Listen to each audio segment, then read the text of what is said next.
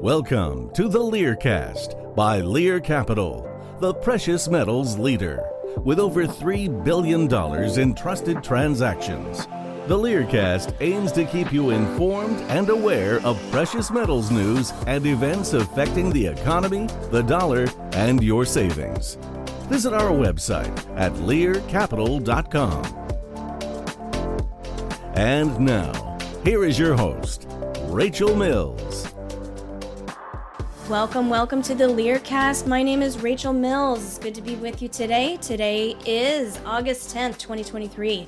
Let's start off with some financial numbers. The Dow is currently at 35,383 at the moment, up 260 points from open today, a gain of 0.74%. And the markets are still open, so we've got some room to move there. We've seen some sell offs this week, likely driven by Moody's downgrade of several U.S. banks, which followed closely on the heels of Fitch's downgrade of the U.S.'s credit rating. More on that later.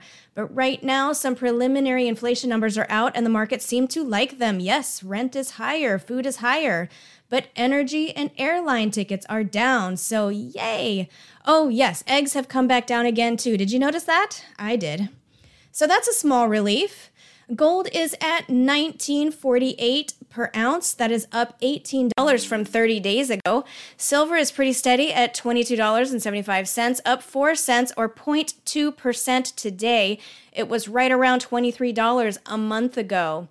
Additionally, Bitcoin is at 29,429. And just a little housekeeping.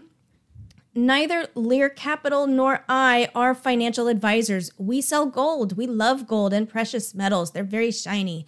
We have thoughts, opinions, and observations about precious metals, but we are not your fiduciary. We don't know your personal financial situation, and gold or silver may or may not be a good fit for you. That is entirely up to you to decide. So take our commentary for entertainment or educational purposes only. Also, spot prices are spot prices. Anywhere you go to buy or sell, Lear Capital included, is going to sell for a markup and buy at a discount from spot. Typically, that is called staying in business, which we also love and are very transparent about. So, for more information on that, call 1 800 816 5452. That is 800 816 5452 and visit learcapital.com. Moving on to the latest top articles that are grabbing people's attention from various financial sources. Number one, CNBC brings our top article this week. The Dow sheds more than 150 points as Moody's Bank downgrade rekindles market sell off. This article was updated several times on Tuesday following market activity following a downgrade from Moody's on 10 US banks, including M&T Bank, Pinnacle Financial, and others. Remember, regional banks have the most exposure to commercial real estate, which is in terrible shape right now. Some bigger banks were put under review for potential downgrades. Those include the Bank of New York Mellon, US Bancorp, State Street, Truist Financial.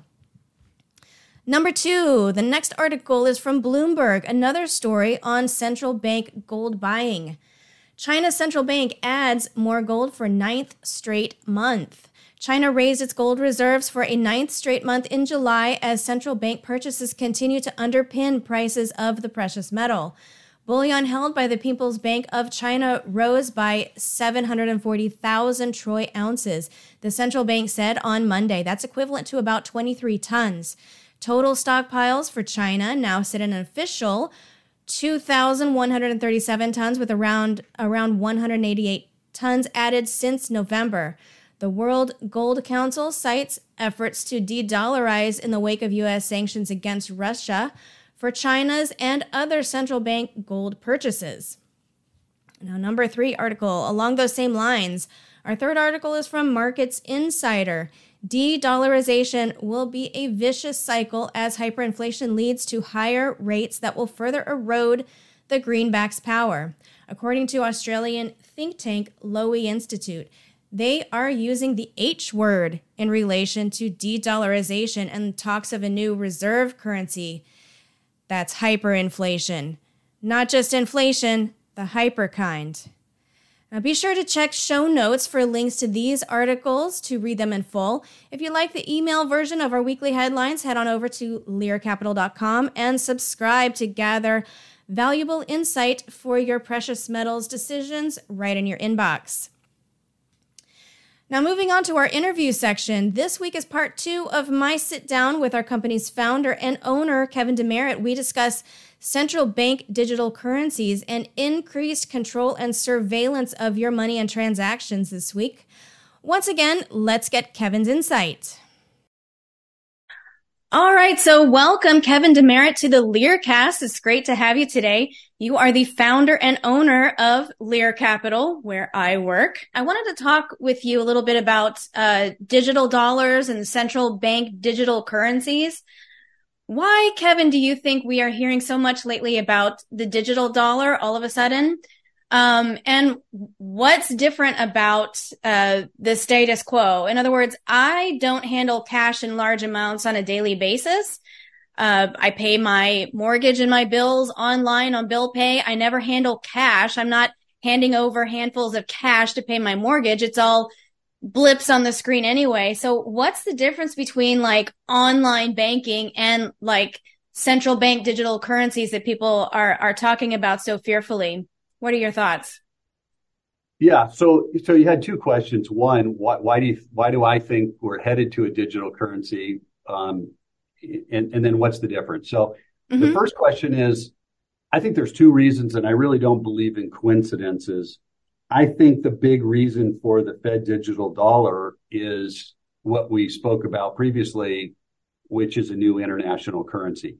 If you get a new international currency and you get trillions of dollars repatriated back to the United States and you have hyperinflation, you can control the currency much quicker by taking away a zero, just like Mexico and other countries, Brazil has have done in the past, mm. um, by just stripping away some of the debt and stripping away, you know, a zero. So the value of your currency falls, and you can control the inflation and all the new money coming back into the system that way. So again, don't believe in coincidences. I still believe that the the dollar's in the ninth inning as the reserve, world's reserve currency. Ooh, the ninth we, inning? What do you mean by that? Well, you, world's reserve currencies typically last 75 to 100 years, and we're kind of to the end of that with the US dollar. Um, and the, throughout history, it, it's kind of played out the way that this is playing out. Countries want something new, they want something more stable the debt increases on the world's reserve currency, whichever one is out there.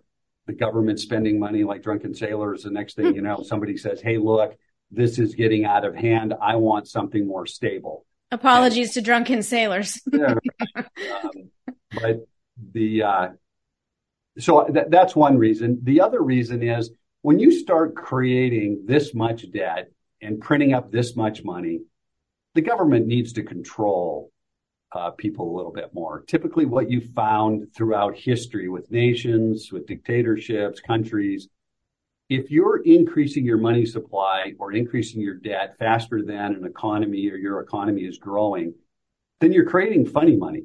And at some point, it just doesn't work anymore. You know, we used to create a dollar and it would create a dollar fifties worth of economic output. It takes a dollar to create about 35 cents of output today. Oh wow! You take a dollar of spending and or the dollar that the government prints up, and it only creates about thirty five cents worth of actual economic value.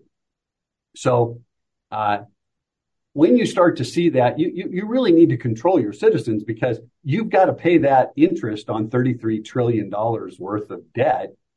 Um, hey, if I can follow you around and your wallet is actually part of the Federal Reserve, it's not even part of a bank anymore. It's hey, my wallet is is part of the the federal FedNow coin, I can control you much much better. I can grab some of your privacy. I can look and see what you purchase all the time. I can look and and uh, see what political affiliation you might have or who you're sending money to. You know, a lot of privacy right there, which means probably a lot of your rights may be uh, taken away.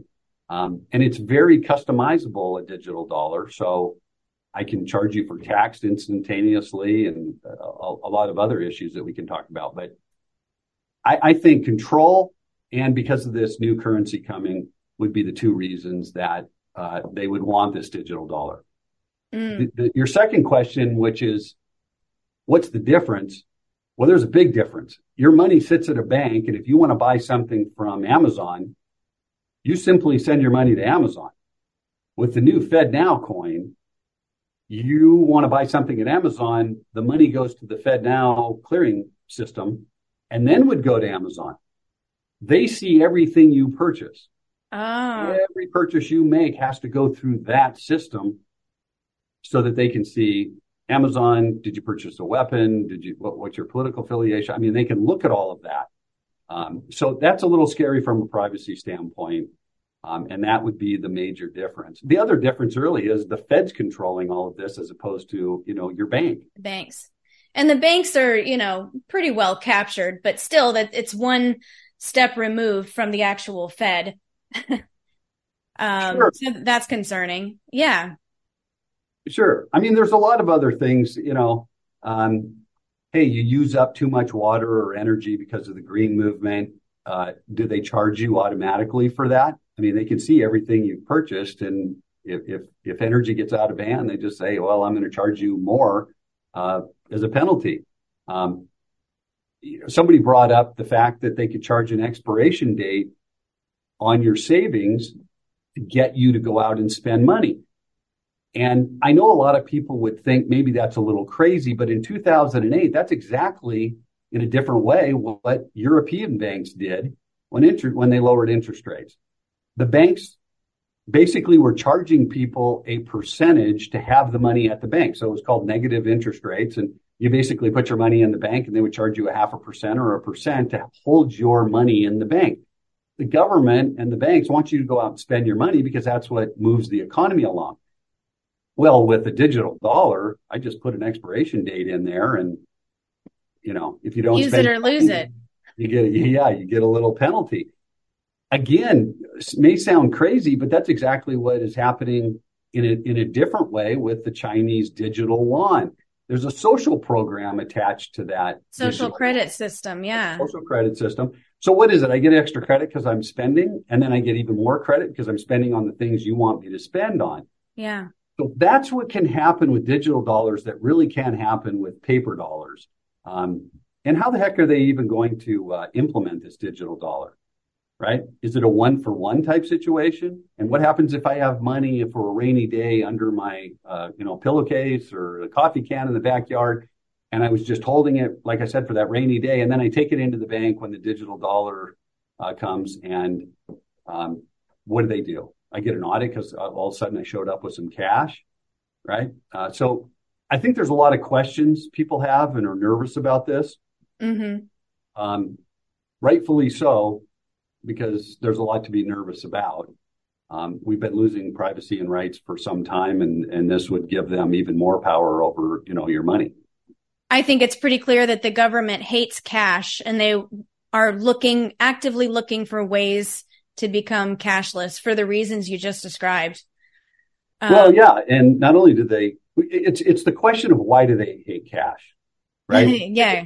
because they can't track it, right? They don't know what you're doing with the cash. Mm-hmm. So they put in implementations on programs and, you know, that, that even we have to follow, know your customer, which is great. I don't want to, you know, sell anything to a terrorist or somebody who's, you know, illegally not paying their taxes and so on and so forth. But you get past that, which I think is a smaller percentage of the people than the people who actually pay their taxes and aren't terrorists, if I had to guess, th- then I, I'm losing a heck of a lot of rights yeah, um, and and then the question becomes who defines what a terrorist is?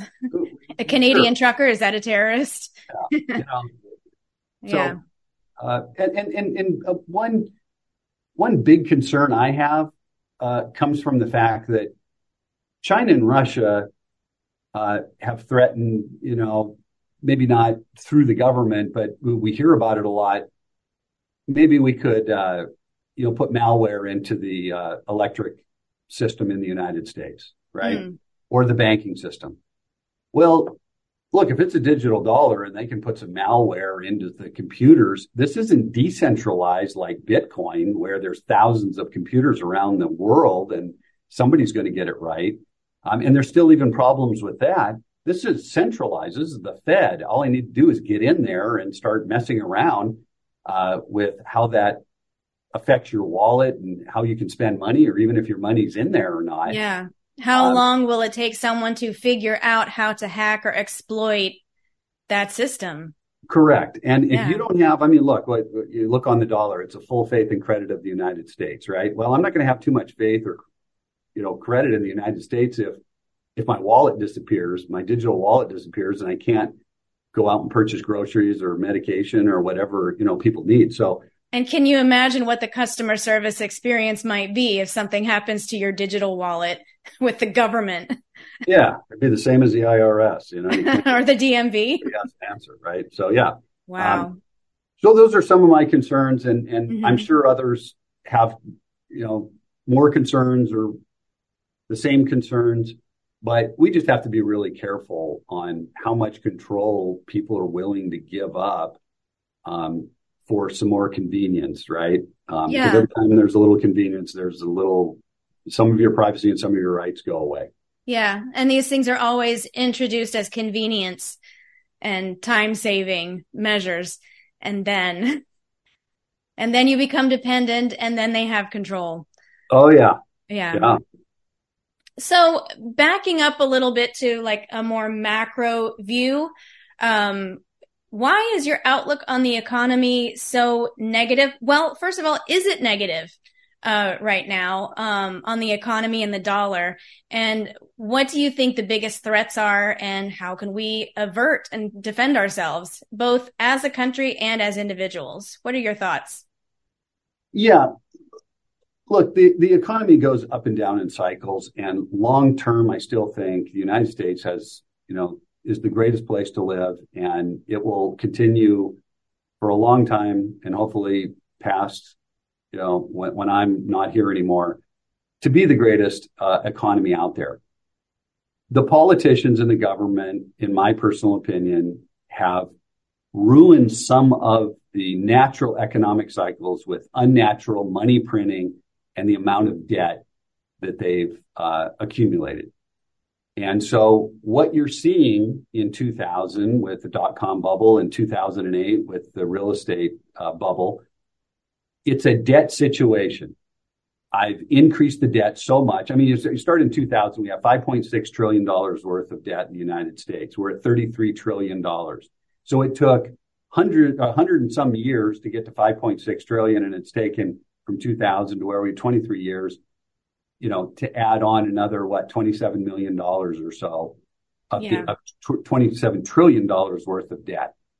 It's a lot faster than the economy is growing. And usually yeah. when you see that, that's when people start getting nervous. That's when the dollar starts depreciating faster and faster and faster, which is exactly what has happened.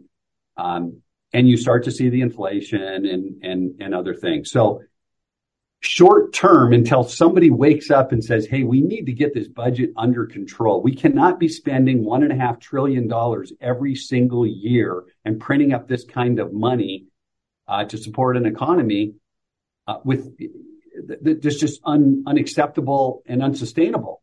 Right. I mean, I just saw an article here where the, the projection for the budget was $1.5 trillion for 2023 and here we are at 1.16 trillion already. We're just over halfway through the year and over budget. That's shocking. We're, yeah, we're completely, we're going to be way over budget. It's going to be a $2 trillion year if I had to guess. Mm-hmm. And you can't keep doing that. Every dollar you print makes all the dollars out there worth a lot less. Yeah. So they need to get this under control or it's going to get out of control and cause economic fluctuations like 2008 and 2002 and 1929 look like kids play. You yeah. just cannot print up this kind of debt. Every just look. People should look at history and educate themselves. When the government prints money like this, what happens to their currency? What happens to their savings? Um, and the quality of life. And that's what we're trying to protect against. Well, I spent five years on Capitol Hill, and I know that the chances of Washington cutting spending are very, very low uh, because at the end of all of those checks that they write is someone on the receiving end who will scream bloody murder if their gravy train is taken away. So it's very, very difficult to imagine Washington uh, suddenly uh, realizing budgetary responsibility. So. Well, yeah, and and the I, I, think the other part to this that people may or may not understand, but I'll, I'll just explain it for people who are curious about this is there's what's called on balance sheet d- debts, and then there's off balance sheet debts. Mm, and mm. the on balance sheet debt is what you see at the $33 trillion. What you do not see is the, for most people anyway, is the off balance sheet liabilities, which is Social Security, Medicare, Medicaid. And those are the big ones. And that's $70 trillion. So the yeah. true debt is over a $100 trillion in the United States. Well, um, when does that become on balance sheet debt? Well, if I owe a trillion and a half dollars more than I've taken in, and I need to pay that Medicare and Medicaid and Social Security for all the people that are retiring now, then I need to borrow that money and it becomes on balance sheet debt. And that 33 trillion could easily go to 40 or 50 trillion yeah. almost overnight in five, six, seven, eight years because I've borrowed the money for the so from the Social Security and from some of those programs, and now I have to pay it back with borrowed money. So that that on balance sheet debt could go through the roof. So we really need to get the trillion and a half dollars to two trillion dollars a year that we're spending now under control this off balance sheet will go to an on balance sheet and then balance the budget somehow by taking in more money than we're spending. So the dollar just doesn't completely collapse along with you know the economy and a lot of other investments out there. That that is my biggest concern and i'm not quite sure somebody's figured out how to stop the spending uh, which could cascade into a complete collapse of uh, value in in assets so it's difficult to uh, trust Washington to do the right thing and get us off of the runaway train. But as individuals, what can we do? Well, again, you want to buy you, you want to buy real assets that can't be printed. I don't care if it's real estate, art, um, gold, silver, platinum, palladium, things that can't be printed, things that that are that are have value, uh, can be purchased, bought, and sold diamonds, whatever it is. It may sound a little nutty, but you know, think about real estate. I can't make any more real estate. So if you print up a bunch of dollars, that real estate that can't be printed is going to become worth more and more. Uh, if you can't print gold, mm-hmm. um, you can only mine so much per year, and it's been about the same for the past 25 years now. That's going to become more valuable. Yeah, it's tangible and scarce. C- correct, yeah. and, and extremely liquid, so you can liquidate it at any time. But if you think about the example I brought up in 2000, we had $5.6 trillion worth of debt. In 2000, approximately, gold was trading at about $275 an ounce. Silver was trading about $3.75 an ounce. The price of gold today is almost 2000 and the price of silver is $25 today. My dollar is down 40% since 2000, right? Mm-hmm. My my, the value of my gold is up seven times and the price of silver is up around the same. Yeah. I offset all of the loss in the depreciation and the value of my currency. To take so it so, so it's not so much about like getting rich quick off of your precious metal stash, but offsetting losses elsewhere. Well, you're offsetting losses, yes, but if we if we take it another example, and I'll use the exact same time period so people can just follow along with the exact same time period. If you put $100,000 in the stock market in the year 2000, not counting uh, dividend payments at this particular point, so I'll just use the Dow Jones. Today, you'd have around $320,000 or so. If you would have taken $80,000 and put it in the stock market in 2000 and $20,000 and placed it into gold, you'd have approximately $385,000 today. Oh. You have 65,000 extra dollars in your bank account because you diversified into an asset that can't be printed. And so you probably say, got a much more stable portfolio too. Correct. Uh, 100%. So, so stocks can be issued. They can be purchased back. So you're going to get some fluctuations in, mm-hmm. in, in, the, in stock. You can't do that with gold. Whatever's out there is out there. I can't make mines mint or uh, pull any more out of the ground than they have been. And I know exactly what's sitting on the top of earth right now. So that's why for 5,000 years, gold and silver have been, uh, you know, a currency.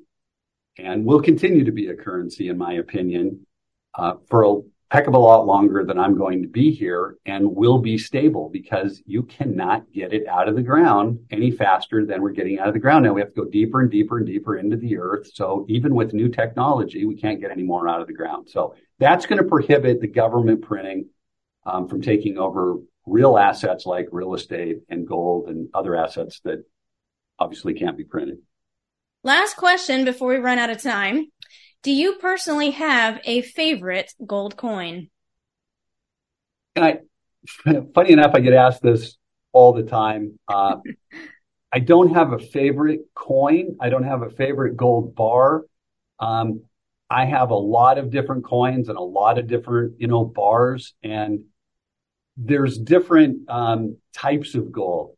So you can have just, you know, plain bullion in a bar or a coin form. You can have a limited issue coin that's somewhere in between, and you can have, you know, rare coins um, that have done extremely well, uh, you know, against the price of even gold or silver or or the economy. So really, it's sitting down and and and asking someone just like you would diversify a portfolio. How did I? How do I diversify my my precious metals portfolio so that I can get the best bang for my buck, that I can get the best kind of appreciation, lowest downside risk. And it's, it's all about diversification, just like any other investment. So what I'm hearing is it's like picking a favorite child. You just love them all, right? That's right. all right. That's about all the time we have today, Kevin. Thank you so much for joining me on the Learcast. If anyone would like to call Lear Capital and make your move into precious metals today, the number is 1-800-816-5452. Again, that's 1-800-816-5452. Thanks so much for that, Kevin. Very insightful. Moving on to our commentary for the week. This was released to the website, to the blog, August 8th. And this is on the Fitch downgrade. Fitch just downgraded the US's credit rating, and that is another domino to fall for the US dollar. So, why did they do this and what does it mean? Fitch is a credit ratings agency like Moody's and Standard & Poor's. They cited debt and content- contentious debt ceiling negotiations as spooking them a little on the US's financial position. Relative to those two issues, this was a teeny tiny movement in response. And I've got a chart showing the trajectory of our debt basically going vertical, starting in around the year 2000 and getting really alarming right around 2020 for some reason. Now, who can forget the biannual debt ceiling negotiations and the political brinksmanship involved every single time?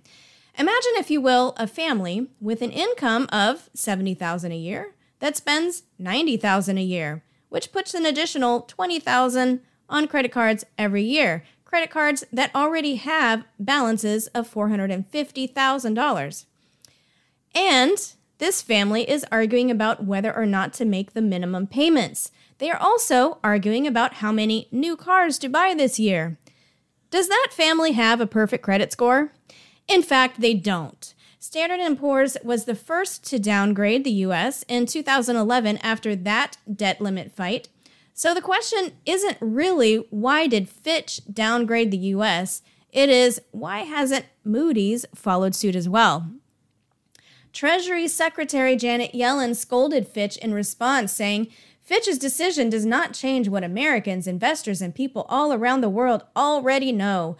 Treasury securities remain the world's preeminent safe and liquid asset, and the American economy is fundamentally strong. But is that what the world really knows, Janet?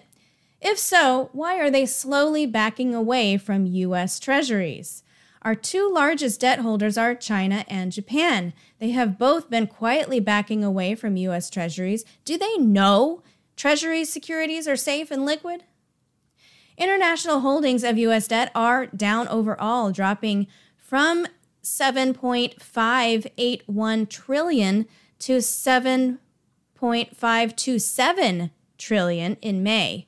Japan dropped its holdings from 1.127 trillion to 1.097 trillion, while China dropped from 868.9 billion to 846.7 billion. What are they buying instead? Well, you know, it's gold. This is critical for American savers and investors to follow because China and Japan are our bankers to a large extent. Up until recently, they have been very dependable about buying up all of the debt we can print. If they stop buying, we could see serious financial chaos here at home very quickly. If demand for our debt tanks, we have a few choices. Number one, our politicians can stop spending so much. Not likely. Or we can accept that all of that debt will stay here at home and likely drive inflation at our grocery stores and shopping malls. A diminished value of the dollar means diminished value of your retirement savings as well.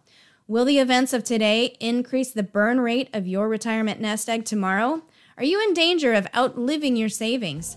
Central banks are adding gold to their reserves as a defensive mechanism against falling value of the dollar. The same move is available to you. And that's all for this week for the Learcast. Be sure and subscribe to the Learcast on Spotify. It's going to be distributed in a few other places here coming soon. And don't forget, our number is 800 816 5452. Again, that's 800 816 5452. If you'd like to call and make your move into precious metals today, I will see y'all next time. Thanks for listening.